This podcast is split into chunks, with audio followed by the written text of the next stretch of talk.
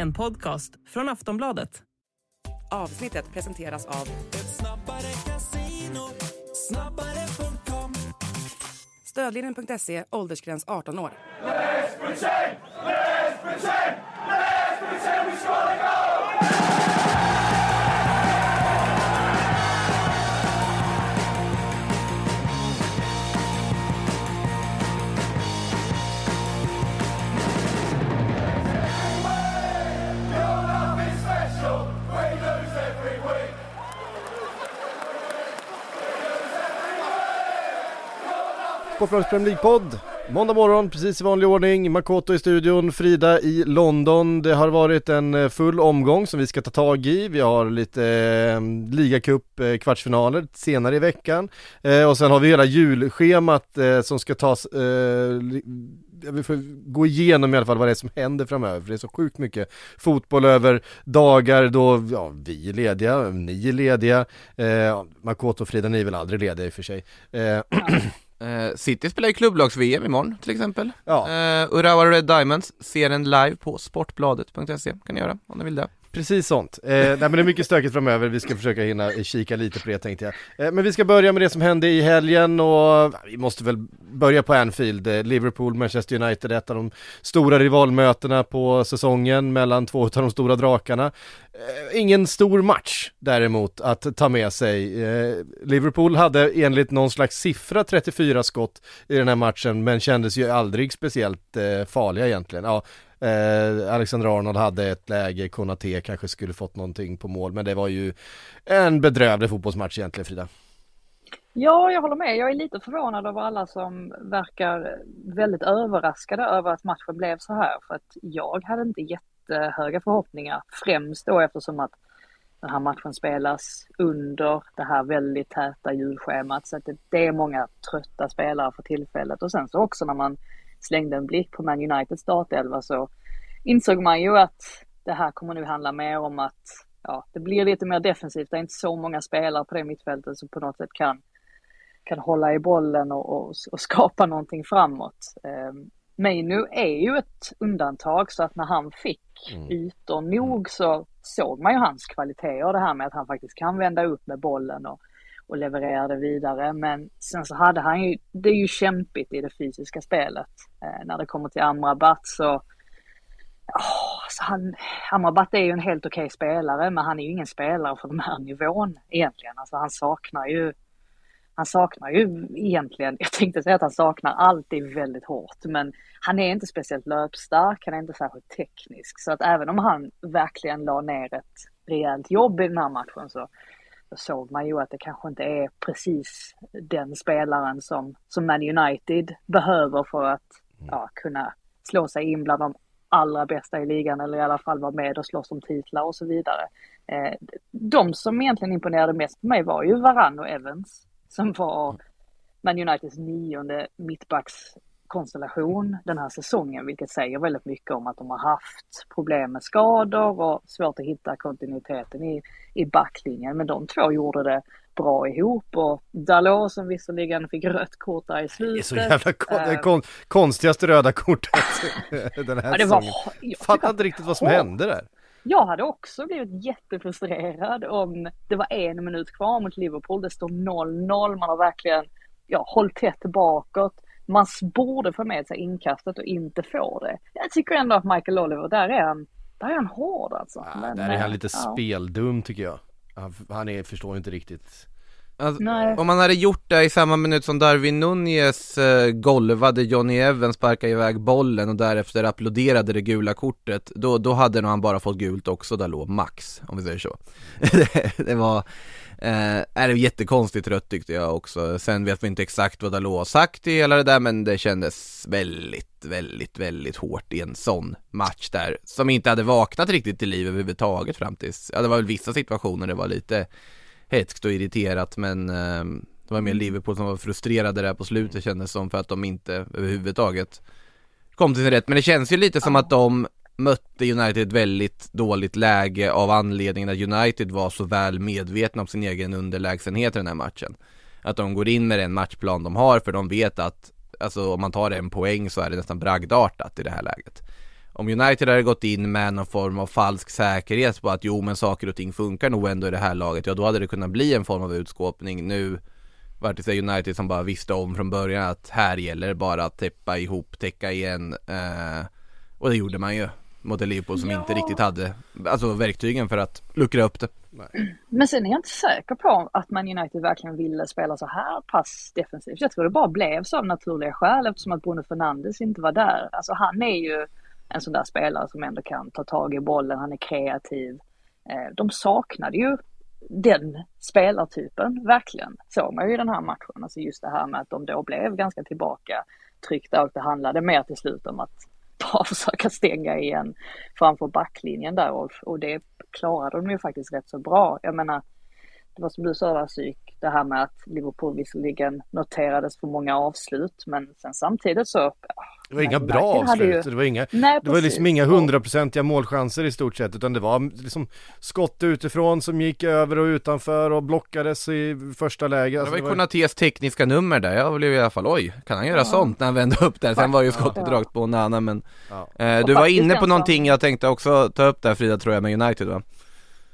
Eh, Ja, jag tänkte bara eh, nämna Rasmus Höjlund och hans möjligheter. Så hade, det, hade en striker med lite högre självförtroende kommit i den positionen som han gjorde när han är en mot en med Alisson, då hade det nog blivit mål där. Men istället så väljer Höjlund att drämma bollen rakt i bröstkorgen på Alisson. Det absolut sämsta man kan göra i det läget. Men det säger ju också mycket om att han fortfarande står på noll, noll mål i ligaspelet. Ehm, Och ja, det lär väl dröja innan han, innan han får hål på, eh, hål på någon i den här ligan känns det som. Just nu i alla fall. Ja, och man får ändå säga att Liverpool den senaste tiden har ju levt på att Salah trots svag, svag form i spelet liksom alltid går från alla matcher med 1 plus 1 typ som, eh, men det kan han ju inte göra jämt, alltså eh, när han är i så här svag form som han faktiskt har varit. Eh, Darwin Nunez har inte gjort speciellt mycket mål den här säsongen, eh, missar mycket fortfarande. Alltså det, offensivt inte varit ett speciellt, jag menar visst, man gjorde fyra mål mot Fulham men då gick ju också bollarna in från 30 meter. Eh, det kan man heller inte förlita sig på. Det har inte varit ett, ett, ett anfallsspel som har riktigt funkat den senaste månaden för Liverpool och det, det, det, det ser man ju här också att eh, man har haft rätt mycket tur i de senaste matcherna mot rätt svagt motstånd att få med sig alla de poängen för att anfallsspelet har inte riktigt eh, stämt. Ehm, Och jag tyckte det sa ganska mycket också det här med att Klopp plockade av Soboslaj som jag ändå tyckte att visst, alltså hans form har inte pekat spikrakt uppåt de senaste veckorna och han var inte speciellt bra i den här matchen heller men han tog ju i alla fall de här löpningarna som gjorde att Amrabat fick, eh, fick det rejält kämpigt i, i defensiven. Men, men det säger ju rätt mycket att Klopp plockar av honom där för att han, han var ju inte, precis som du var inne på där med Salah, kanske inte formstark, ja, men Soboslaj är inte heller formstark. Så att det finns ju ändå en hel del spelare i Liverpool som ja, ser lite trötta ut. Eh, och sen så fick de ju ändå lite, lite ökad intensitet där mot slutet. Men eh, nej, inte tillräckligt. Sen, sen var det ju ganska många, jag nämnde ju Höjlunds läge också, men United fick ju ganska mycket omställningslägen där också när det var helt toköppet där på vänsterkanten vissa gånger när Antoni till exempel hade väldigt mycket yta att jobba på och avancera men det, det blir liksom, de har inte kvaliteten just nu för att skapa någonting eller utnyttja de lägena. Liverpool hade kunnat bli straffade ganska rejält på de omställningarna som ändå kom. Men nej, det, var, det fanns inte riktigt den här offensiva spetsen i något av lagen i, i den här matchen. Det är väl, det är väl känslans 0-0 ett ganska talande resultat för för det sömnpiller vi fick eh, uppleva där Ja, under ja, men det, det, det säger faktiskt någonting alltså, eh, Liverpool har 34-6 i skott och 12-0 i, i hörner och lyckas egentligen på det här inte skapa mer än två riktigt bra målchanser. De flesta är ju Eh, blockerade skott, det är väl Wataruendo som drar till från liksom distans och så är det ju någon i vägen och, så, och då är det bara också Det Eh. blev ju bättre också när faktiskt Wataru ändå har inte varit bra eh, den här senaste tiden. Han har ändå fått en del chanser. När eh, Alexander Arnold gick upp och spelade på den eh, positionen så blev det ju bättre. Eh, men ja, vi Eh, gå vidare därifrån då för att Liverpool tappade då eh, sin serieledning till Arsenal som man ju möter nästa omgång eh, som av en händelse Arsenal som eh, klev tillbaks då upp på första platsen eh, sin seger mot ett ett Brighton som verkar ha tappat eh, spelet, de verkar ha tappat geisten, de har tappat eh, tron på det de gör på något sätt. Jag vet inte, det ser, ser inte alls bra ut. De blev överkörda här, Frida. Eh, eller var det bara så att Arsenal bara är så pass mycket bättre att Brighton inte har någonting att sätta emot? Ja, det är ju rätt så mycket som har hänt om man tänker tillbaka på Arsenals hemmamöte med Brighton förra säsongen som blev sista spiken i kistan i stort sett när Arsenal insåg att det inte skulle bli någon liga, ligatitel. Um, ehm, här så är Arsenal, ja, de borde ha gjort, de borde ha stängt den här matchen tidigare. De var väldigt duktiga på att spela sig ur. Um, eller snarare att Brighton lyckades inte spela sig ur Arsenals press, något som de brukar vara duktiga på eh, annars. Och ehm, ja, det blev ju ingen jämn match heller det här med att ja, Milner mot Saka. Ja, det, det, blir ju vad det blir. Alltså, det är ju ofta så att alltså med Saka, han får väldigt tuff behandling eh, och sådär och det, det, är det som krävs för att man ska få stopp på honom. Eh, och nu så, ja, Brighton inget mål dessutom i den här matchen. Det är första gången på 32 raka matcher som, som det blir så. Så att absolut, alltså jag tror väl att, som vi har varit inne på många gånger tidigare, att Brightons eh, truppbredd räcker inte alltid eh, till. Och eh, dessutom så tyckte jag att Arsenal de på något sätt kontrollerade den här matchen på ett sätt som de kanske möjligtvis inte kunde göra förra säsongen. Eller det är verkligen någonting som de har förbättrat och en nyckel till det tyckte jag väl framförallt var mittfältet där med både Martin Ödegård och eh, Declan Rice för den delen som, ja, alltså som är väldigt, eh, ja men dels att Ödegård skapade många chanser, men också att Declan Rice, han är ju inte den här typiska defensiva mittfältaren, han hänger ofta med upp och det blir ytterligare ett offensivt vapen. Och så dessutom med ett mål för Kai Havertz igen, så att eh, nej, Arsenal mår verkligen bra för tillfället. Kai Havertz har ju verkligen kommit igång här på sista tiden känns det som och nu börjar han ju hitta rätt där mm. eh, på det där mittfältet och det är väldigt kul att se tycker jag med, med Havertz. Man har ju väntat på att det liksom ska lossna lite och sen får vi se om det här bara är en temporär formtopp för honom eller om det är början på någonting större för alla vet vilken potential och kvalitet den, den spelaren har men annars är det bara att instämma. Arsenal hade ju total kontroll på den här, den här tillställningen kändes det som och äh, svajigt i Brighton. Mittom, som man har hyllat så mycket, han är inte alls riktigt sig själv efter det lilla skadefrånvaron han hade och vart halvroterad där under senare tid också. Ser inte riktigt ut att vara i någon form av toppform.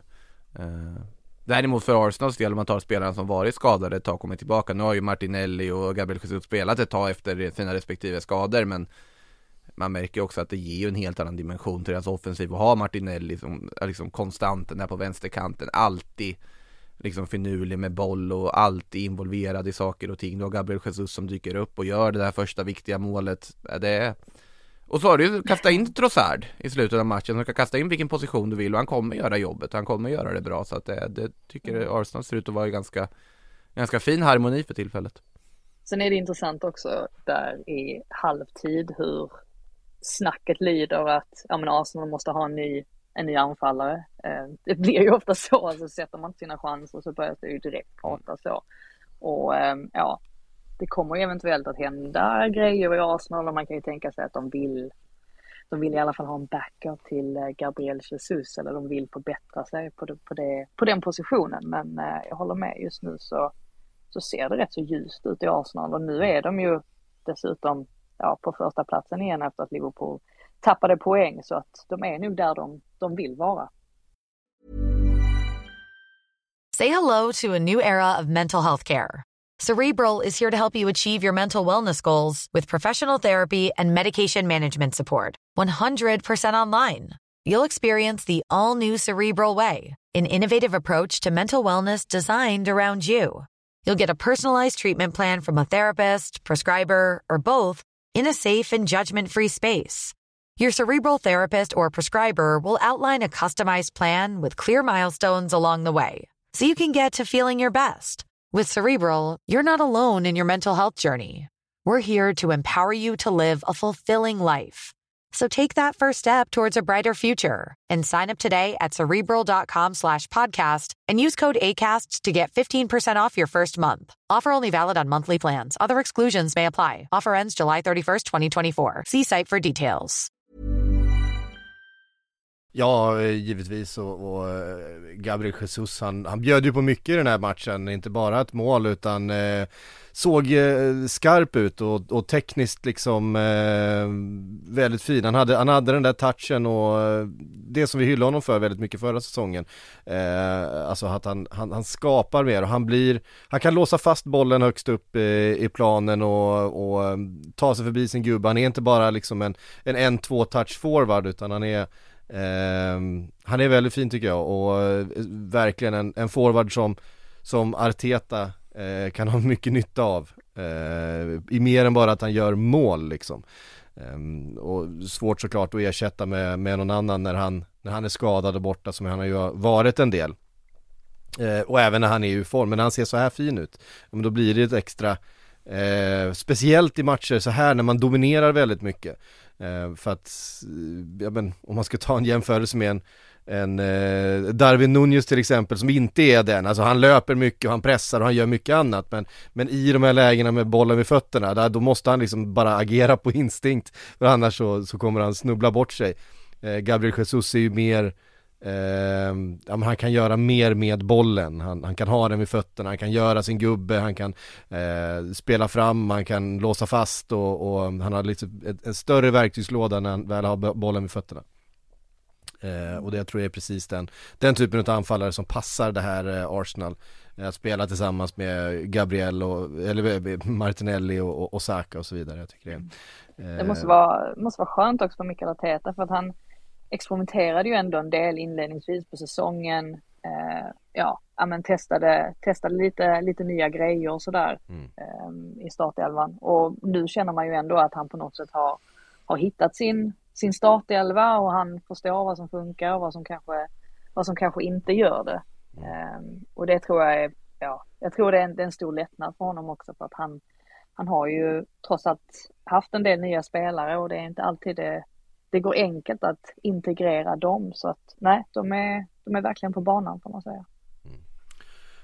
Eh, har ju fått behålla sin backlinje intakt så här eh, senaste tiden också med eh, Gabriel och Saliba, eh, White utanför och, och Sinchenko. Den är ju eh, svår att ta sig förbi. Det är ju laget som, som eh, släpper till minst antal målchanser av alla i ligan. Eh, och det var ju inte ett, det kanske inte är ett, ett särdrag man eh, förknippade med Arsenal för ett par säsonger sedan. Eh, men nu, det ser verkligen ramstarkt ut bakåt också. Det, eh, det är viktigt. Eh, med där uppe i toppen, bara en poäng då tillsammans med eh, Liverpool bakom eh, Arsenal hittar vi Aston Villa som eh, till slut fick till en seger mot eh, Brentford. Det var ingen vänskapsmatch det här Frida. det var det verkligen inte. Eh, ja, jag, jag, vet inte vem som var värst i det här. Det var ju faktiskt Saman Ghoddo som eh, han startade ju ändå det första bråket lite grann får man säga. ja. Dök upp där bakom ryggen eh, när Ollie Watkins eh, firade. Och eh, ja, Emi Martinez. Emi Martinez är alltid man... inblandad i sådana här saker, det ja, säger sig själv. Möter, när han möter Neil Mopé också, då, då vet man att eh, det kommer att hända grejer. Magi också. skapas, det är vad som händer rent fysiskt är det ju ingen jämn match direkt, även om Emil Martinez såg ut att ja, mm. dö fullständigt när Mopé sprang in i honom där inledningsvis. eh, men klassiska bilder sen när Martinez ska rycka upp Mopé i tröjan. Det, ja, eh, det var inte konstigt att det delades ut en hel del gula kort eh, samt ett rött i, eh, i den situationen. Det, båda de röda var väl inte så mycket att snacka om kan vi väl lugnt konstatera i alla fall. Alltså, det var intressant där när Kamara sätter upp handen där i ansiktet och får det röda. Så slog det mig av, vi har ju hyllat John McInn i den här podden förut och det kan man göra i hans reaktion där. Alltså han, han blir ju rosenrasande på Kamara. Liksom mm. just, verkligen liksom, vad håller du på med? Varför? Vi behöver ja, dig till nästa match. Också, ja men exakt, ja. han vet ju om att Aston Villa är ju på något sätt, de, de är på gång tänkte ja. jag de har varit på gång länge under hela 2023 men då vill man ju såklart behålla den, eh, den stummen i startelvan och nu blir det ju inte så. Nej det var väldigt uppiggande tyckte jag att se liksom någon bli arg på den som blev utvisad istället. Det är inte ofta man alltid, alltid ser det där och sen i och för sig på tal om dumma utvisningar, att Ben Mi ändå sätter sig i det här läget han gör och tar det här kortet när Brentford ändå har ledningen. Det, det är inte någonting man förknippar med Ben Mi, den typen av liksom rookie-misstag på det här sättet. Nej. sen det här också, eh, bråket på slutet där, Olly Watkins, eh, som ju då har ett förflutet i Brentford såklart, han har ju spelat, han har ju spelat fler matcher för Brentford än vad han har för Aston Villa. Vi, vi har ju sett honom mest i Aston Villa för det där han har spelat i, i Premier League. Men tydligen så ska ju en del av supportrarna där på kortsidan ha eh, En supporter så. en supporter, ja till och med, eh, sagt någonting om hans familj och att det ska ha varit liksom en del hån under matchen och att det var, det var precis, det var till den supporten som det här eh, firandet, men det vart ju väldigt känslomässigt det hela och som sagt Saman Ghoddos var snabbt in där och, och försökte få ut dem ur målburen och det här, det här, det här är precis den, den sortens eh, känslor man gillar på fotbollsplanen. Det här är min fotboll, säger Patrik Syk. Ja men det är det. Ja, och skriker man grejer från läktaren då får man väl vara beredd på att Ja, eh, ja, Ja. faktiskt. få det emot sig sen också. Jag tycker Verkligen. inte det är några konstigheter. Nej.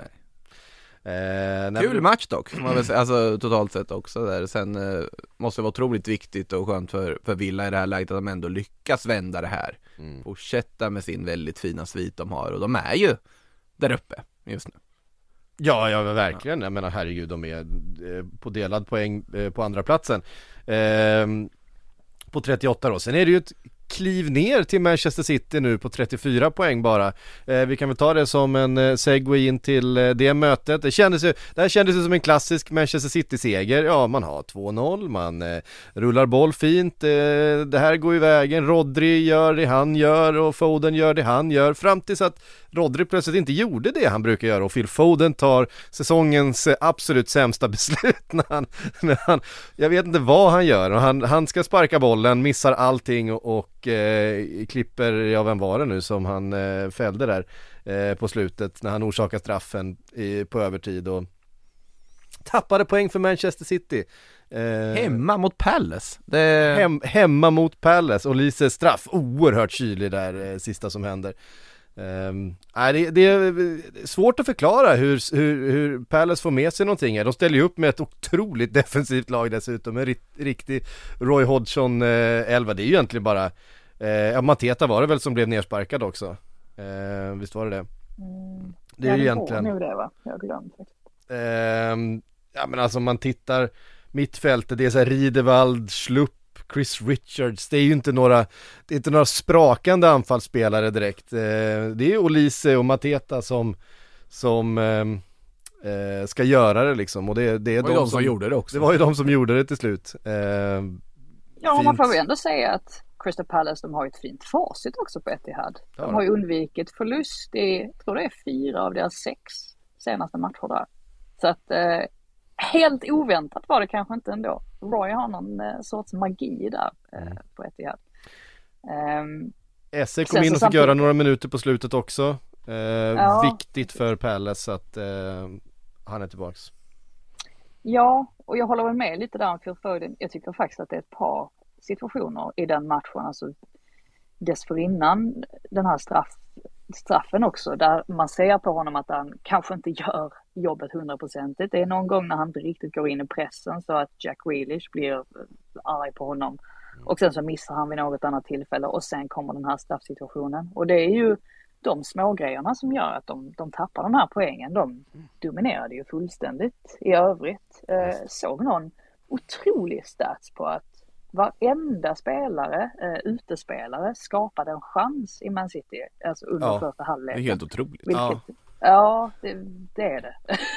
så det visar ju också på något sätt alltså hur, hur pass dominanta Mm. de var. Sen så kan man inte ta någonting ifrån Crystal Palace och framförallt Ulise där, att han är kylig när, när det väl gäller. Men eh, här kan jag förstå på något sätt att Man City-spelarna var mer besvikna än vad man kanske har sett dem i andra matcher där de har tappat poäng. För att det här var verkligen en sån match där här ska bara jobbet göras. Men sen återigen så bara släpper man ifrån sig kontrollen. När, det, när den krävs som mest eller när matchen fortfarande inte är över. Och det kan ju straffa sig. Jag tror nu att Pep Guardiola har gjort sin sämsta start i Man City sedan han anlände det. då 2016. Så att det är ju inget eh, trevligt facit, särskilt inte i en, under en säsong när det är ganska många lag som ju faktiskt är, är inblandat i den här liga, ligastriden helt plötsligt. Man undrar lite grann hur Pep ska, för det är ju inte första gången de faktiskt tappar eh, en match i slutskedet, att de tappar poäng i slutet av matcher. Hur ska han adressera det här? Alltså, om man ska vara riktigt ärlig, den där bänken ser inte så, vi har ju alltid pratat om att Manchester City har den absolut bästa bänken eh, i ligan. Jag tycker inte att det ser ut så just De har ju nu. sina skadeproblem Ja. de också, det är ju det. Men Eh, det har ju alla, men, men, men jag vet inte, det är någonting, eh, känns lite, lite bräckligare med Manchester City än vad vi är vana vid. Sen förväntar man sig, och nu har de ju visserligen ehm, spelare som har kommit in och tagit för sig, jag menar, eh, inte minst då förstås Rico Lewis som ju gör mål i den här matchen, eh, har kommit in och, och eh, blivit en del av det här laget, men eh, Men de har inte, pri- alltså om man bortser från Jeremy Doku har ju, tycker jag, överträffat de förväntningar jag hade när han värvades Men om man tittar i övrigt, Guardiola är en spelare som har suttit och tokhyllade inför. Han har inte riktigt kommit igång på det här sättet man kanske förväntar sig Nu har han ju fått spela vänsterback ganska mycket och sånt också Men inte riktigt liksom hittat rätt än i City. Matteus Nunes har ju inte heller liksom kunnat ta sin chans väl när han har fått den. Och det innebär att då har du ju ändå tappat Ilkay Gündogan som var ja, otroligt Precis. viktig för det här laget och ersatt med eh, Nunes som inte har tagit plats på samma Nej, sätt och så här, både, både Nunes och, och eh, Kovacic och såklart Calvin Kovacic Phillips också i det här också Ja, ja. Calvin Phillips, ingen utav dem byts in i den här matchen. Alla tre får sitta kvar på bänken. Han gör ett byte, det är John Stones som kommer in, i- in i 90 plus 6. Eh, det är enda bytet som Pep gör i den här matchen och då ska man iväg och spela klubblags-VM som vi var inne på. Ja. Eh, det är, jag vet inte, han litar inte riktigt på de spelarna som har kommit in, eh, tycker jag är uppenbart. Kovacic har inte varit Nej. en succé som vi förväntade oss. Eh, Mattias Nunez har inte fått speciellt mycket eh, förtroende, Calvin Phillips ska vi inte prata om, han verkar ju vara Nej, han ska ju dra, Juventus. ja. Ehm, Nej, men det var ju lite, lite, andra, lite andra profiler på, Mm. på de spelarna som de plockade in. Alltså de tappade rätt många spelare som är duktiga på att hålla i bollen och på just att kontrollera spelet och istället så plockade de in spelare som kanske, ja men då som Doku som är, handlar mer om att, om att utmana och alltså det är mer den typen av spelare man har tagit in. Och ja, alltså Pep Guardiola vill ju ha en liten trupp också, det har han aldrig gjort någon hemlighet av. Men det gör ju också att drabbas man då av ett par skador, ja men då, då sitter man där med, med ungdomarna helt plötsligt och det är väl lite grann det som har hänt också här i, i Man City. Så att ehm, ja, nej det är, det är lite samma, samma gamla visa igen och eh, vi lär väl få se detta från Man City. Sen vet jag väl inte om Alltså hur mycket kan sitta lite mentalt också när man precis har vunnit trippen. Alltså hur enkelt är det att ladda om, särskilt då om man tappar ett par spelare som har betytt väldigt mycket för laget. Det är, inte, det är nog inte helt enkelt heller eh, att hitta motivationen, även om det förstås finns. Alltså, jag tror säkert att de här spelarna vill vinna en ny trippel, alltså lika mycket till, men det, det, ibland är det lättare sagt än gjort också tror jag. Sen, sen för mig är inte Julian Alvarez en ensam anfallare på det sättet. Jag tycker inte att han kommer till sin rätt. Det är en helt annan sak och det, det, så är det ju såklart för vem som helst. Om du har Erling Haaland på planen där uppe som drar på sig all uppmärksamhet. Undrar vad han som- tänkte borta i Marbella där när, 90 plus, när det kom en 2-2 mål i 90 plus 5 Ja, Nej, alltså eh, det, det är liksom, det är klart att det blir enklare för alla om du har en Håland på planen därför att du måste ha dubbel bevakning på honom hela tiden och vad som helst kan hända. Men jag vet inte, det känns som att eh, Fast det där är ju hans, alltså Julian Alvarez egentliga position är ju att spela där. Alltså det är ju, det är ju där han på något sätt gjort framsteg innan han eh, kom till City. Det var där han briljerade för Argentina under VM Ett år sedan nu för övrigt, exakt. Idag de tog VM-guld eh, Med Julian Alvarez på topp, just då igen ja, eh, Så att, eh, Ja. men samtidigt är det ju en annan arbetsbeskrivning att vara den spelaren i City ja Än precis. att vara den i Argentina där du hade Messi bakom dig Ja. Så att, Jag tycker inte, jag tycker inte han har kommit upp i, i nivå riktigt de här senaste matcherna. För jag håller med, jag tycker egentligen att Alvarez är alltså, mer Guardiola-kompatibel som nummer nio än vad Haaland är. Alltså sett till hur, hur Guard- Guardiola alltid har spelat och hur hans filosofi har sett ut. Sen, samtidigt så, det, den här matchen, de, som sagt, de ska vinna den här. Stänger de bara igen de där sista minuterna så Ja. hade vi suttit och Så pratat på ett helt annat sätt. Så att det Mm. blir ju så också att resultat styr väldigt mycket. Eh, Ja. Men det var helt, helt klart slarvigt och jag tror, precis som vi var inne på tidigare där, att Phil Foden framförallt, han är, han är inte alls nöjd med hur han, hur han avslutar den matchen. Nej, och vi har ju pratat mycket att det är många spelare som är trötta. Phil Foden är en spelare som har spelat väldigt mycket fotboll det senaste året. Eh, så är det ju. Vi kan ju prata om Pep Roulette rätt mycket, men Phil Foden har spelat mycket. Eh, för, för Manchester City och dessutom eh, det har varit landskamper och, och, och annat och eh, det där sena beslutet 90 plus 5 eller vad det var. Eh, det är ju ett, eh, det är ett amatörmisstag, det är ett juniormisstag han gör när han ska, alltså eh, Mateta är ju inte i ett farligt läge, han kastar sig in och petar undan bollen och eh, Foden bara skickar en vrist över smalbenet på honom. Det är ju, eh, jag kunde känna igen mig i den situationen, jag hade gjort likadant. Det har ju varit väldigt mycket mindre roulette den här säsongen, det är på den Ja det har det ju, ja men det vi var inne på det. Al Alvarez har ju spelat varje match liksom och nu, man märker Grealish tycker jag ändå har sett ganska pigg ut här i Ålands frånvaro och han har ju varit bänkad ett tag. Mm. Det ligger kanske någonting i det också att han är lite mer utvilad än vad de andra är. Cool fact a crocodile can't stick out its tongue. Also, you can get health insurance for a month or just under a year in some states. United Healthcare short term insurance plans, underwritten by Golden Rule Insurance Company, offer flexible, budget friendly coverage for you. Learn more at uh1.com. Vi, eh, vi tar oss eh, därifrån då och eh, ja, vi har inte sagt någonting än om eh, eh, Luton, eh, vilka var det de mötte? Bournemouth Luton. Bournemouth Luton ja. Eh, som ju såklart blev, eh, vad säger man, abandoned. Ja. Ja. Vad är det senaste med Locker Frida, där borta?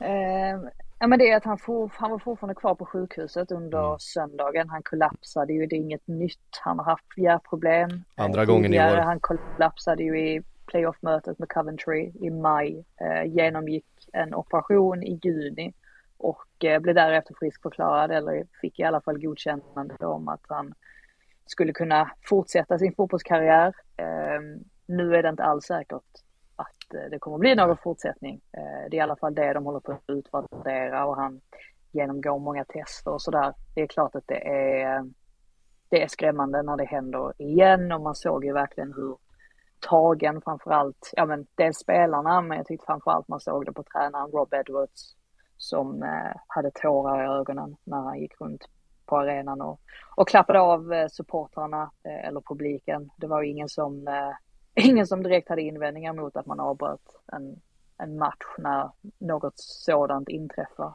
Eh, Så att eh, nej, vi får hoppas att Locke, eh, alltså att han kommer tillbaka. Eh, Alltså inte ens det fotbollsmässiga utan att han, Mm. att han, han kommer må bra igen. Att han får leva ett eh, normalt liv här efter, det är ju det man... Eh, Precis. Eh, Sen är det ju, vore det så att han måste avsluta karriären så vore det ett väldigt hårt slag mot Luton. Han är en av deras absoluta nyckelspelare. Eh, Men ja, vi får väl se vad som sker här framöver. och matchen kommer spelas om eller? Ja, det verkar Mm. så. Alltså helt och hållet om? Ja, jag tror från, Början. he, helt och hållet Mm. om. Eh, Yes. Helt enkelt och det verkar väl båda eh, klubbarna vara var överens om då, det här är ju otroligt eh, ledsamt men skönt att han, skönt att han lever eh, och bara hoppas att han får leva ett, eh, ett så normalt liv som det bara går efter det här eh, men risken är när två sådana här saker, eh, två hjärtstillestånd på ett år eh, det säger väl också, för, det kommer nog bli mer diskussion också om den här operationen han genomgick och det godkännandet han ändå fick från eh, läkarna att, eh, att ta upp sin karriär igen efter den hjärtoperationen som han, som han genomgick i somras. Ehm, för att någonting i den bedömningen har ju uppenbarligen inte blivit rätt. Eh, det kan vi ju eh, konst- Nej, alltså konstatera. Luton har försvarat sig själva kring detta och menar på att de följde protokollet. Men att de kommer göra en, en genomlysning nu och ja, verkligen gå till botten med huruvida det var, det var rätt eller ej. Eh, Det blir väl säkert så också att spelaren själv propsar på och då kan det väl vara svårt, Mm. att, svårt att säga nej till honom. Men eftersom att det nu har hänt en andra gång så måste man ju verkligen rannsaka sig själv. Eh, Både klubben och, och Lockje och försöka komma fram till om det, om det verkligen är värt det. Eh, Om det nu finns minsta risk att det, att det kommer ske igen. Blir, blir väldigt svårt att på något sätt in, in hindsight anklaga dem för att liksom ha tagit ett felaktigt beslut där för det är väldigt svårt att veta Mm. saker som ska hända och hur, hur ett hjärta fungerar. Det krävs väldigt många års utbildning för att överhuvudtaget kunna ha någon form av eh, förståelse för hur det kanske ska fungera. Mm. Så att det, det finns ju, det här är det bara liksom hoppas att han som du sa Psyk får ett liksom ett bra, ett bra liv här framöver också och att eh, det måste ju vara allt som är prioriterat här snarare än att titta på vad man skulle gjort annorlunda tidigare. En eh, side-note här Mm. är att eh, om det finns någon som har kollat på Traitors UK som för övrigt är typ den bästa, ja, den, den bästa tv-serien som har gjorts, eller vad säger man, reality, Mhm. är det reality show? Ja men det är det Du kanske. får förklara vad den här går ut på för någon som inte har hört talas om Jag den. tror att det finns en svensk version. Ja, men det jag kan finns en tänka mig att den svensk inte version också alls är lika bra. För att eh, i det här fallet så, ja, men det handlar ju om att, vad är det, typ 20, alltså 20 vanliga människor stängs in i ett slott ute på den skotska vischan. Och sen så är det två eller tre personer som är förrädare, så ska de komma fram till vilka som är förrädare. Och det är, det är ett otroligt program hur som helst. Och eh, en av deltagarna som dessutom var ja, men en av de härligaste deltagarna i den första säsongen, Amos, han är faktiskt Lutons eh, lagläkare. Eh, upptäckte jag för typ två månader sedan när jag satt och kollade på någon Luton-match och tänkte gud vad han såg bekant ut. Eh, så det var Amos. Otrolig har- side-note. Ja, så för, så för, de, för de som har sett Traitor så är det ju en rolig side-note. För de som inte har gjort det så, ja, kanske inte lika kul. Men eh, nu vet ni. Den har något. det, det har något. Eh, vidare därifrån då till eh, Newcastle Fulham 3-0 och eh, första gången jag har sett någon eh, tackla någon i huvudet med arslet. Eh, Raúl Vad Jiménez ville, vad, vad ville han uppnå? Jag vet, vet inte riktigt vad han sysslar med där, eh, men det var verkligen, det var, det var, det var, det var full röv mot Att, tinningen. att det just är Raúl Jiménez som av något borde veta vad en huvudskada kan göra gör det ju till ett ganska mycket mer solklart rött kort om vi säger så. Det går inte in så där i en duell. Nej men det var, det var, det var, Är det var, det var, vad, vad är det för tackling? Blindside, oh, hur hamnade han där uppe? Alltså det är mycket, det är mycket, mycket som är underligt. Han verkar inte riktigt själv vara riktigt klar med vad som, vad som hände heller. Eh, det fanns liksom ingen anledning att ha arslet precis just där uppe. Var han inte lite förbannad också? Han fick väl en armbåge där av. Marcel. han hade ju fått någon smäll innan han var- precis där, där han tyckte han skulle haft något mer. Ja, jag tror att han var frustrerad också och att det bara slog slint i skallen. Eh, Men ja, tråkigt för honom själv också för att nu hade han ju kommit igång och han hade Ja, börjat göra mål och så får han den här avstängningen över sig. Det blir tre matcher. Ja, Ja, så är det med det. Men jag menar, jag, jag, jag uppskattade ändå, eh, alltså det, det är sällan man ser eh, just, Jo, de, alltså- just de kroppsdelarna mötas i, i de här sammanhangen. Eh, alltså, ja, jag vet inte, VAR-domaren hade nog ändå lite såhär, bara, det här är en tackling vi inte är vana vid att bedöma, men eh, sen, Nej. sen det, det, var, det var korrekt med rött kände jag ändå. Ja, gud ja, i, det var i solklart. sammanhanget så, eh, ja, Skönt för Newcastle får man väl säga oavsett att ta de här tre poängen efter eh, Champions League debaclet i veckan och tror jag behövdes lite för eh, självförtroende till den där gruppen att eh, få med sig tre poäng här på, på det sättet man gör. Ja, det har varit en ganska, ganska tuffa veckor för, för Newcastle om man ska vara riktigt ärlig. Visst, de har fått med sig en del resultat, men i Europa har det ju gått eh, extremt trögt och den här, att komma sist i gruppen, visst det var en svår grupp. Det var helt, Eh, det hade man ju inte förväntat sig grupp. förstås. eh, efter den inledningen när man då började med att slå PSG eh, att man skulle komma sist i gruppen men eh, så blev det 3-0 här mot Fulham. Fina mål också. Eh, Bruno Guimaraes eh, jättefin till, eh, eh, nu glömmer jag till och med bort vad han heter, eh, junioren där i Louis eh, Louis Miley. Louis Miley, han gjorde, sig, gjorde mål där efter väldigt fint förarbete utav eh, Bruno Guimaraes. Vi måste ju nästan stanna där vid honom för att det är ju sensationellt ändå att han har klivit rakt in i startelvan här och Mm. levererat på det sättet som han har gjort. Det är inte bara det här med att han gör mål nu utan man har sett hans kvaliteter de senaste Mm. veckorna. Han spelar ju som en vuxen man. Ehm, Det Ja, det är han ju inte. Han, Nej. Nej, och det sa ju Eddie Howe också att han har den här förmågan att om han gör ett misstag så kan han skaka av sig det direkt. Om han gör mål så eh, svävar han inte iväg på något sätt. Att han är helt neutral när han spelar fotboll. Och det hör man rätt så ofta om de här, de här ungdomarna som kommer fram och faktiskt lyckas etablera sig tidigt. Det är oftast de spelarna som är helt emotionellt stabila, som inte har några Eh, ja, de, de är inte ojämna i humöret på något sätt utan de är helt, helt neutrala. Och eh, ja, all, all heder till honom för att eh, han har verkligen gjort det bra under en period också där Newcastle verkligen har behövt det. Mm. Eh, om det var Newcastle hade man ju sett till att säkra honom på ett så långt kontrakt som möjligt här nu och nu är ju det ändå en klubb man kan tänka sig att så, för några år sedan så det är säkert en talang som Louis Miley börjat kopplas till alla möjliga Big Six-klubbar och, och hit och dit.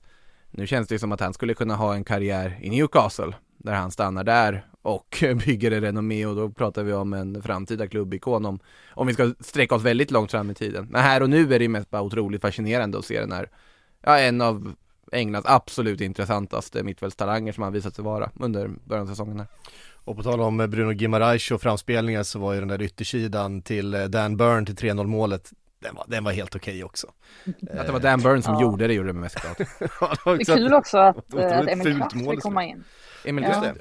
Mm. Han har en roll att spela fortfarande i Newcastle, det är väl känslan faktiskt. Ja, han lever. Ja, det var ju, det var ju tur för honom egentligen att Trippier var, ja, inte var med här och att han faktiskt fick eh, chansen då och visar ju att han, han kan göra ett fullgott jobb. Så att eh, det är också en sån där spelare som Newcastle ändå kan behöva nu framöver. Det har ju pratats en del om att han kommer lämna i januari men jag är inte så säker på det om skadeläget fortsätter att se ut så här. Eh, dessutom Kär då skadad, det var ju därför Mm.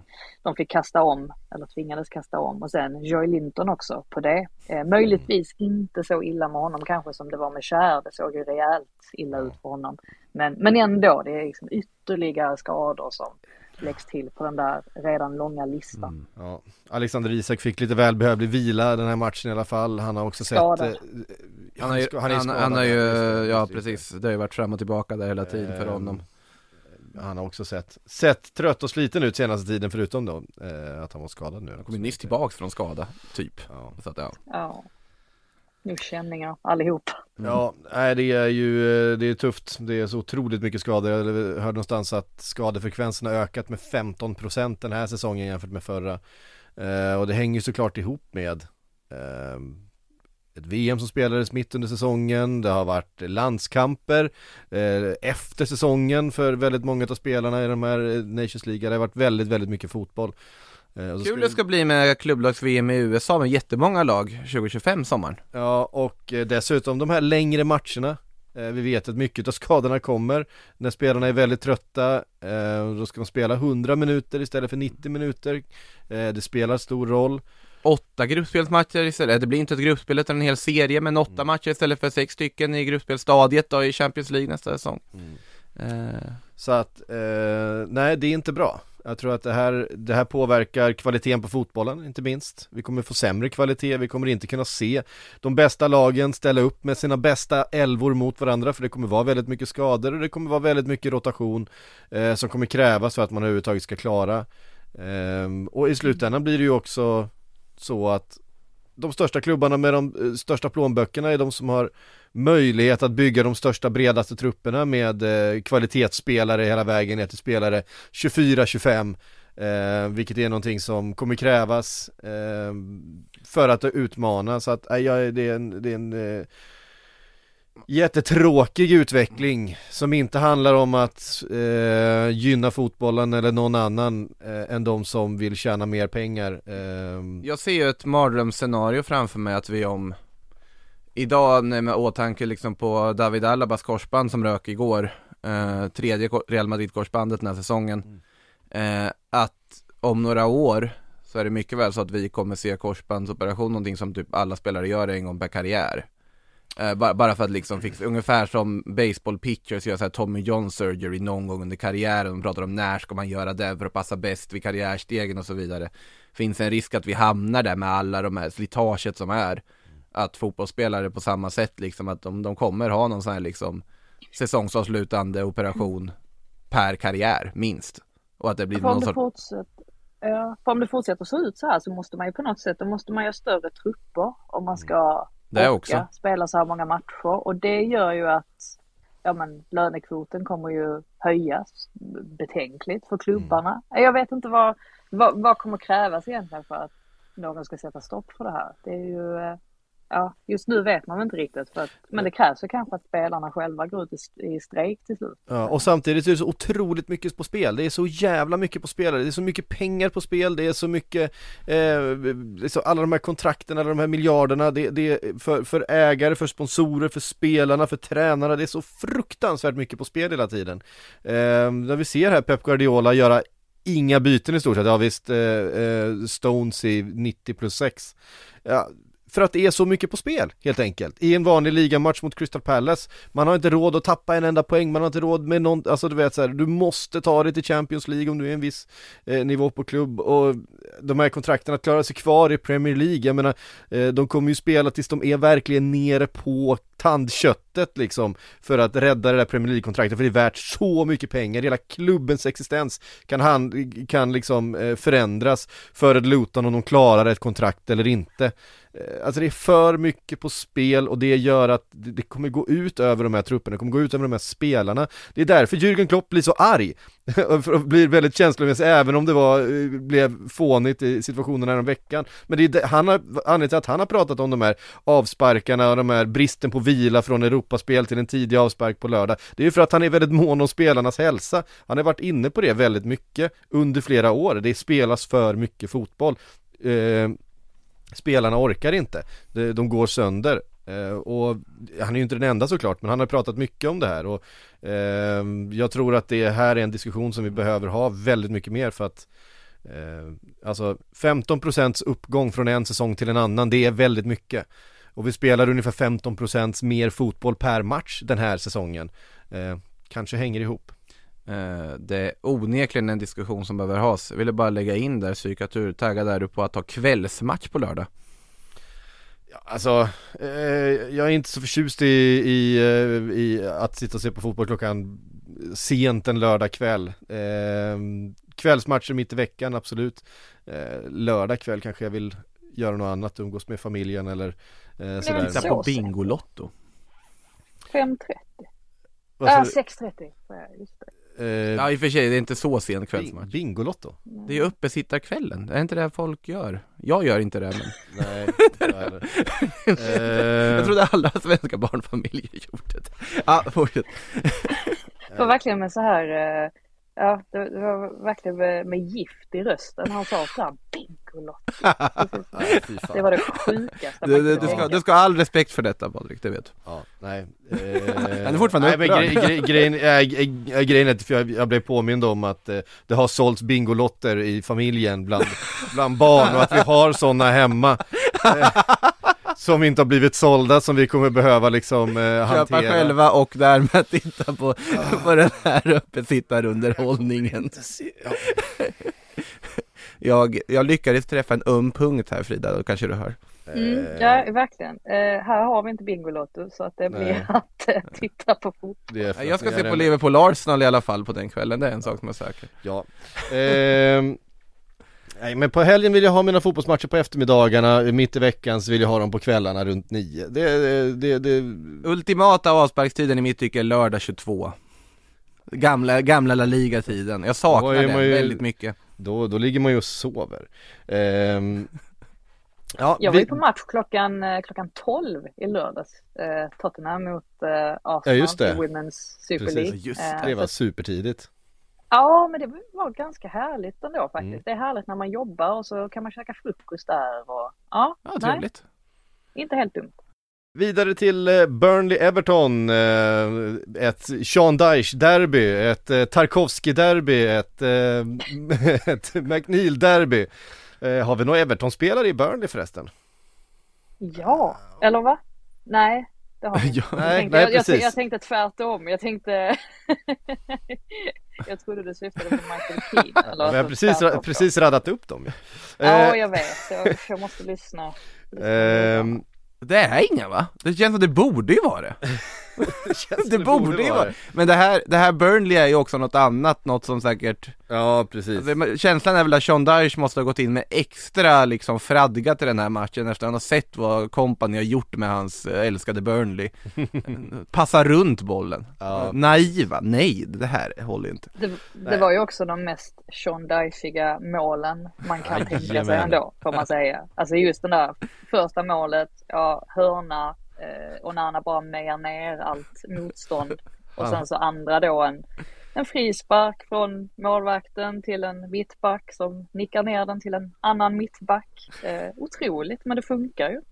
Han har en otrolig nermejar-aura, eh, Onana, när han kommer upp där så högt på den, det är ju eh, vi, vi har ju pratat eh, en del om Onana, framförallt förra säsongen när han ju eh, slog igenom får man säga i, i, eh, i Everton inte riktigt fått samma roll kanske den här säsongen eh, Men det är, en, det är en oerhört stark nick, han är ju högt upp, alltså att, att vara uppe med huvudet ovanför målvaktens händer på det där sättet Det, det har ju någonting väldigt Om- speciellt Om man ska ta ut en lista på fem spelare som skulle kunna reprisera Raúl Jiménez röda i framtiden skulle Onana teoretiskt kunna vara där Ja, faktiskt, han har både Men man har olika parametrar i åtanke Han har både spänsten och inställningen Ja, precis. eh, som krävs.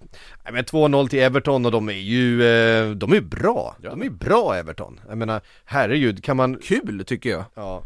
Eh, Michael Keane på bästa Ollie Watkins maner firade mot sina gamla, mot sina gamla eh, hemmasupportrar. Eh, det, det är helt okej, tycker jag. Eh, att göra.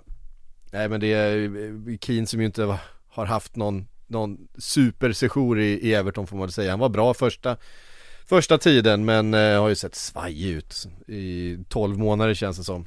Eh, skönt för honom också. Skönt för Everton att känna att fan det finns, det finns ju luft och mark trots poängavdraget ner till eh, den där nedflyttningsplatsen. Jag menar man är uppe på 16 poäng nu, hade varit uppe på 26. Man hade varit på samma poäng som Brighton eh, om man inte hade haft det där eh, 10 poängsavdraget. Känns inte Nathan Redmond som någon som hade kunnat spela i Everton fast han inte har gjort det? Jo, faktiskt. Det är, jag, jag, jag, det, det- är det enda jag har suttit och tänkt på nu. Eh, försökt eh, tänka igenom allas eh. Men jag har inte hittat en enda. Nej det var det var Redmond kanske, nej Nej. det hade han inte Men han känns, verkligen, han känns verkligen som att han skulle ha lite- spelat i Everton någon Ja. gång. Tänkte lite på Cork också, om han hade spelat i Everton. Men eh, nej, jag tror inte. Nej. Eh, Chelsea vann en fotbollsmatch. Det eh, hör inte till vanligheterna men eh, de slog Sheffield United med eh, 2-0. 2-0. Ja, ganska straight forward. Cole Palmer, Cole är bra. Palmer igen, det är han som leder. Eh, det är han och Raheem Sterling på något sätt den här säsongen. Om det ska hända någonting framåt så är det de två som ska göra det. Eh, nu tog sig Nico Jackson in, eh, Jackson in i målprotokollet också. Alltså han gör ju ändå mål ibland Nico Ja, Jackson fast han, alltså, gjorde, han gjorde fyra stycken i en match eller sånt där när, när det sprang iväg. Alltså, Och det, och det här målet Han är hade ju nog kass. också gjort faktiskt. Ju Ja, ärlig. eh, nej men jag tycker han var ju, han såg rätt lovande ut inledningsvis på säsongen. Men det är väl mer det här om man, man sitter och väntar lite på att han väl Mm. ska ta ytterligare en nivå på något sätt. Och det kanske inte kommer. Men eh, vi får väl se, det funkar ju bra så länge, precis som vi var inne på där, Cole Palmer och Raheem Mm. Sterling, så länge de levererar. Och Palmer är ju nästan, börjar nästan sitta och tänka att han är deras viktigaste spelare. ja. Det det är han riktigt- väl? Alltså Ja, på riktigt just nu inte- Ja, det hade jag inte riktigt Det var nog- Att han var en stor talang, det fattade ju Mm. vem som helst. Men att han skulle på något sätt glida in i startelvan och diktera Chelsea som han har gjort, det, Nej. det trodde jag faktiskt inte. Det är nästan mer sensationellt, alltså det, det är ju något av det mest sensationella vi haft under den här hösten just att han har Alltså jag håller helt med dig Frida, att han har varit så här pass bra och blivit så här pass bärande så fort. Det är bara att lyfta på hatten för till Chelsea scoutingavdelning som lyckades pricka den värvningen.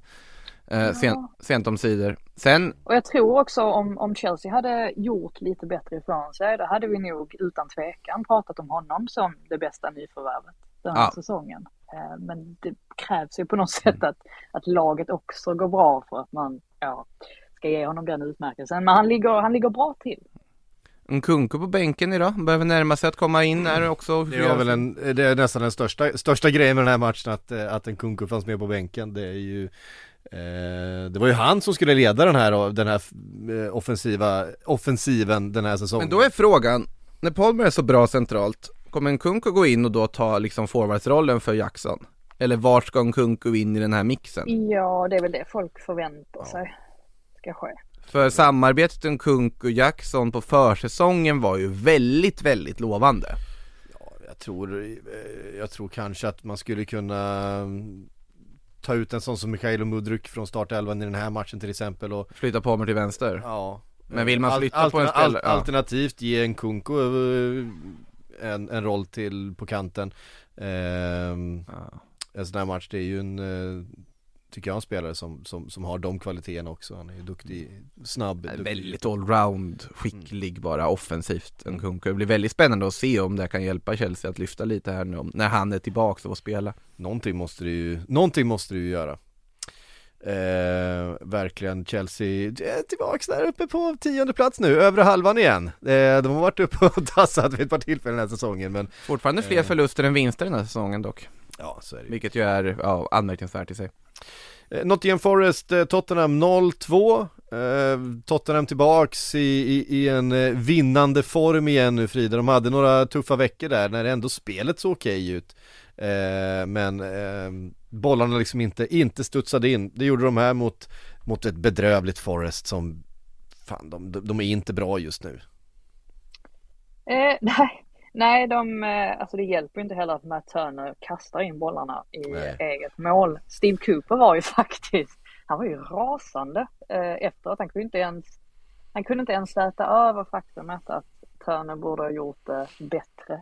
Eh, men eh, nej, Richarlison mål igen, Kulusevski mål igen. 1 plus Eh, 1 Kulusevski var ju briljant i den här matchen tyckte jag.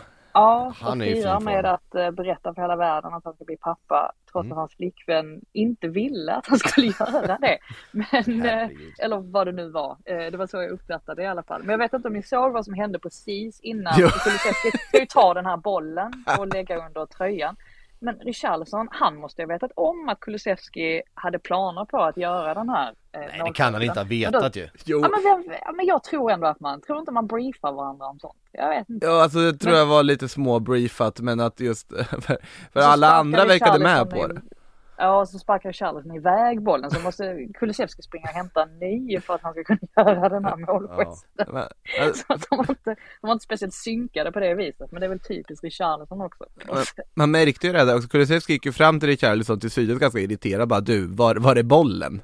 Och Richarlison springer och hämtar en ny och sen så slutar det med att Kulusevski gör den här målgesten då med bollen under tröjan och, och skickar ett hjärta där liksom samtidigt som Richarlison står bredvid honom i den här målgesten. Det var, det var helt otroliga scener. Förstörde alla bilder. Ja, det- han fotobombade alltihop. Det, men han är ju väldigt, han är ju rolig Richarlison på det var ju som när han tatuerade in Neymars ansikte på sin rygg, där under VM. Ja, det gillade inte Neymar. Nej precis, men vad gör du? Varför? Jag vill inte ha mitt ansikte på din rygg liksom. Gå och ta bort det direkt. alltså, Sen, sen just Richarlison är just allt han gör utanför planen i Brasilien med olika saker när han liksom, vad var det, var det en Jaguar han adopterade och allt möjligt där och liksom belyser saker som vissa brasilianska spelare kanske är lite sämre på att belysa ibland eller har liksom vissa tar vissa kamper som vissa andra brasilianska spelare kanske inte alltid gör eh, utanför planen då, så han är en väldigt fascinerande karaktär, bara- Richarlison. Ja, han har en tendens också. Han gör ju inte jättemånga intervjuer. Det är ju oftast bara med brasiliansk tv eh, efter matcherna. Och då har han en tendens att eh, han tar av sig matchtröjan och sen så sätter han på sig avbytarvästen, alltså på bar överkropp, oavsett hur varmt eller kallt det är ute. Och så står han alltid så när han intervjuas. Och då, jag, hörde, jag hörde några presschefer prata om det där. Så vad ska vi göra för att han ska, att han ska sätta på sig en tröja? Han kan ju inte stå sådär. Så är ju liksom den avbytarvästen som är väldigt orange, som står som lyser så genom, genom tv-kameran. Det, ja, han har sina en, egenheter. Mm. Jag gissar på att han måste ha sett Messi bara den där fotovästen i samband med att de liksom eh, corona avbröt Brasilien-Argentina för, ja, många år sedan nu det blir. Eh, en av de konstigaste landskamper man, har- man har sett för övrigt. Eh, När eh, Br- Brasiliens person Tegnell gick in och bara bröt matchen och då vet jag att en av bilderna som dök upp var ju Messi i en fotoväst just på det här sättet. Richarlison måste väl ha uppfattat det och tänkte det var någon modegrej liksom och, och kör på den stenhårt nu liksom varje intervju. Det är min teori i alla fall. oklart. Eh, nej men en, en, en, stark seger utav Tottenham i alla fall i den här, i den här matchen och, Men en ful tackling av Bissoma. Eh, Det är röda kortet, alltså eh, Det är inte grant när det är sträckt ben, dobbarna upp i knähöjd eh, I ett motlägg sådär, nu klarar sig väl vem det nu var han, eh, han tacklade eh, från, eh, från en ordentlig skada men Nej, det, där, det var inte snygg alltså, det, det kommer bli, vara en, en, en på något sätt välförtjänt eh, avstängning som jag tror kan bli problematisk för Tottenham Så slarvigt Bis- av honom, han har ju redan Bis- fått ett rött när säsongen har varit avstängd. Bissoma har varit väldigt, väldigt bra. Ehm, Så att de kommer, de kommer sakna honom. Det är inte alls samma sak att spela med till exempel Höjbjerg på den, eh, på den positionen, han har inte alls samma samma fötter, samma förmåga att hålla i bollen, vända upp, fördela spel och sådär som eh, Bissoma har så att de, Dodgy kommer de- avstängd till nästa match också med eh, ackumulerade gula kort. Ehm, nej, inte, inte grant eh, faktiskt. Jag gillar att du du drar till med ett skånskt ord. Grant. Det är inte ofta man hör icke-skåningar Är grant skånskt? Ja, att vara grann. Alltså att man är... Det- Granen lyser grön och grann i stugan tror inte jag är en skånsk sång Ja, men det är, jag tror jag skulle Nej, ändå jag, säga jag att skulle hålla med om har att det används mer i Skåne Ja, än det- i så resten av. Sverige. Det, det, jag har ju en skånsk fru, det kanske är, det kanske är därför. Ehm, ehm, West Ham, Wolves, 3-0. Det här var eh, Paketa, Bowen och Kudos show. Eh, framförallt eh, Paketa och Kudos som ju, eh, alltså vi, vi har ju gnällt lite på West Ham senaste tiden att det har sett trött och tråkigt ut och det har varit några rätt svaga Du eh, har gnällt rätt mycket. Ja. det kanske bara är jag.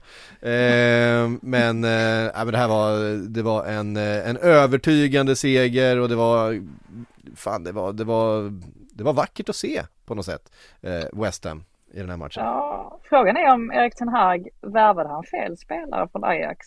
Han skulle kanske ha lagt pengarna på Kudus istället. Ja, alltså eh, Marco van Basten verkar ju eh, tycka det i alla fall. Han var på, på holländskt vis sådär eh, eh, extremt eh, rak och ärlig eh, som han är. Han sa att han fattar inte alls varför, varför de köpte Anthony när Kudus både är bättre, har större utvecklingspotential, är, eh, är starkare och större. Han, han säger ja men ni köpte Men Anthony. det är också ni." lätt att säga i efterhand. Det är så lätt att säga i efterhand tycker jag på något sätt där också. Sen absolut, Antoni har varit en miljardflopp på alla möjliga sätt och vis hittills. Men det är lätt att säga i efterhand. Ja. Det är det. Eh, Däremot så tycker jag det finaste efter den här matchen, det är ju dels då att Kudus och, och Paketa, att de briljerar, men också att David Moyes står efteråt och säger att han erkänner att han inte är den typen av tränaren egentligen som vill ge särskilt mycket frihet till sina spelare, men att Nej, han med åldern har insett att man måste låta talanger få blomstra. Och det tyckte jag var, jag tyckte det var lite vackert ändå. Det visar ju att man, man kan lära en gammal hund att sitta. Det är inte helt omöjligt. Men det låter ju som Roy Hodgson när han släppte lös eh, Crystal Palace där i- under våras när det såg jätteroligt ut när de hade Olise och Esse och alla som sprang i åttor runt allihopa och sen så har han gått tillbaka till sina gamla gamla fasoner igen efter det, men det är en annan sak. Sitter eh, Skamacka och gnisslar tänder, har du kommit på det nu din jävel? eh, Det är ja, nog andra spelare i West Ham som har varit där och gjort några vänder som funderar, vad nu? ja, nu Bara passar det tydligen. också att, jag tillägga att Kudus, han drar iväg på Afrikanska mästerskapen ju Mm. i januari. Så att det kommer ju bli ett, eh, ja, ett tapp för West Ham får man säga. Det är ju ett par spelare i olika klubbar som Mm. drar iväg. Benrahma drar väl också då va? Eh, ja, det lär han Om man göra. tänker då den som skulle ersätta Kodos i sånt fall, kanske möjligtvis en elva där. Mm. Ja, Afrikanska mästerskapen blir ju eh, definitivt eh, avgörande för många, eh, för många klubbar. Eh, mycket afrikanska spelare på, på nyckelpositioner eh, faktiskt. Känns det skönt att inte behöva oroa sig över Sadio Mané en vinter här nu Syk? Jag har ju Mohamed Salah som ska iväg. Ja så- det, det är i och för sig sant med på precis, så jag tar Eh. tillbaka det jag sa Lite, lite värre Ja. Eh, Men eh, ja, vi var inne på Bissoma för, för Tottenham till exempel, ska väl iväg och spela.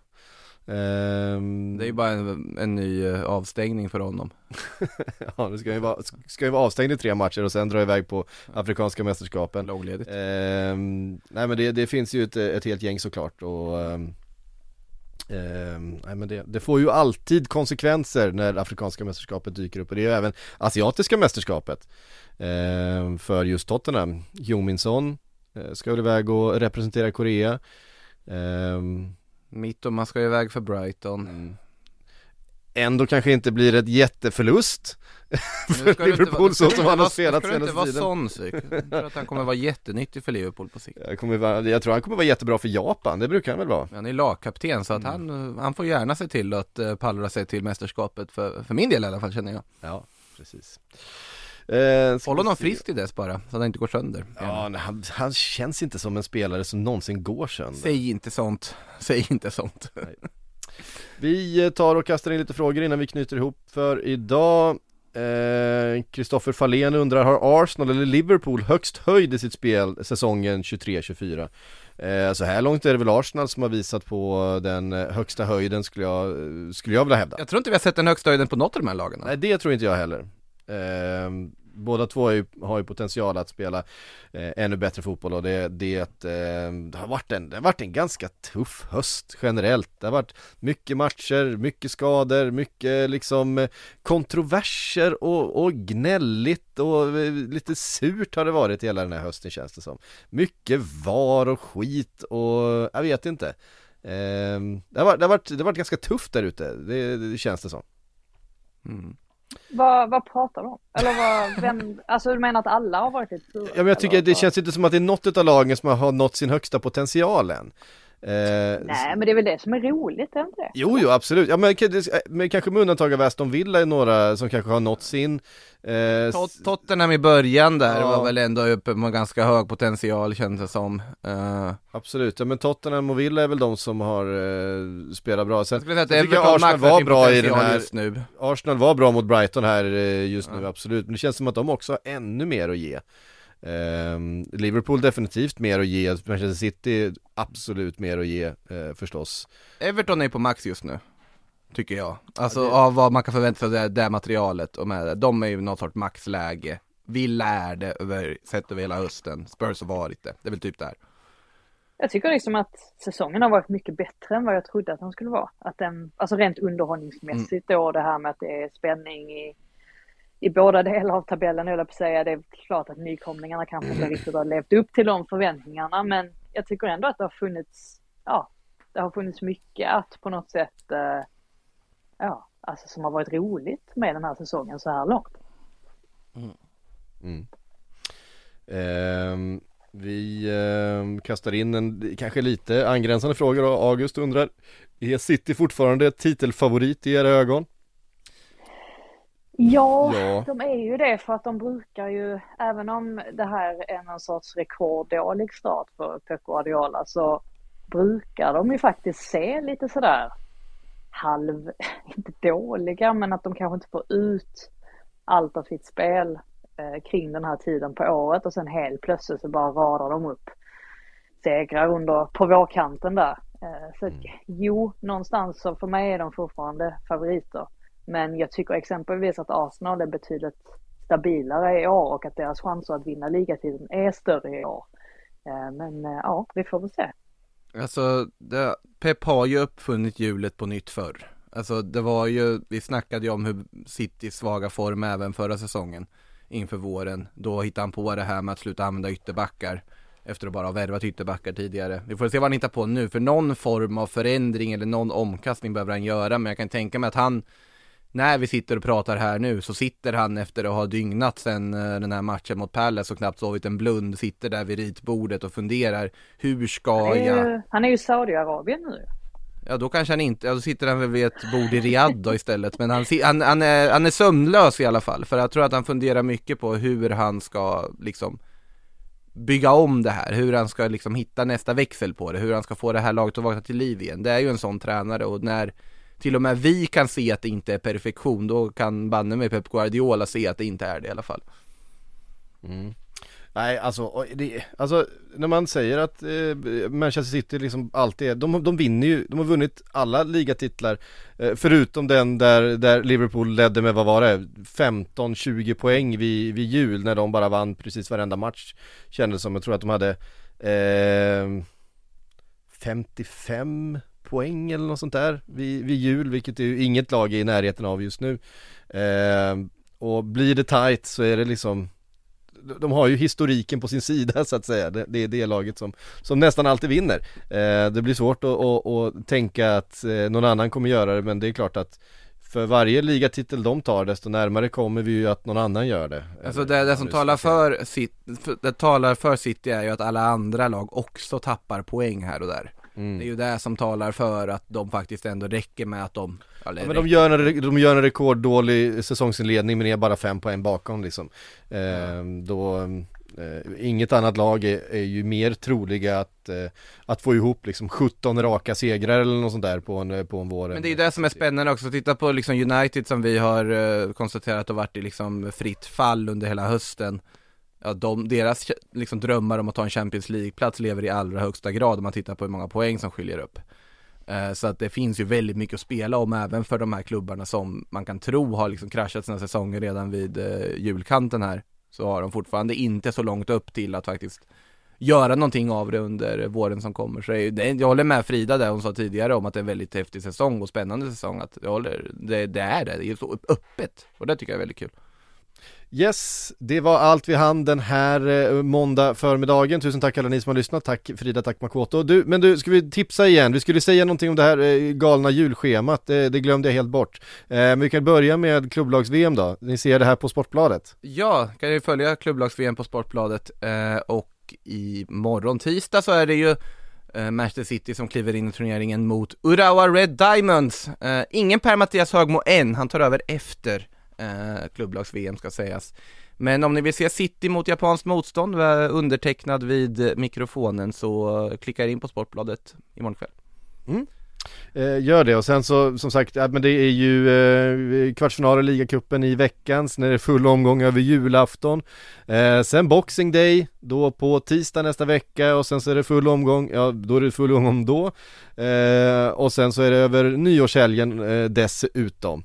Eh, så att eh, jag kommer vara ledig eh, efter det här. Du så behöver ju återhämta dig efter Bingolottsfesten där på lördag kväll. så att, men jag ska väl försöka rodda ihop någonting, ja. kanske under mellandagarna. Ja. Det är väl tanken i alla fall. Det är oerhört mycket fotboll som, som ska spelas eh, härifrån till dit i alla fall. Så vi säger eh, lycka till med det alla som är inblandade i själva matcherna. Tack alla ni som har lyssnat och vi hörs snart igen.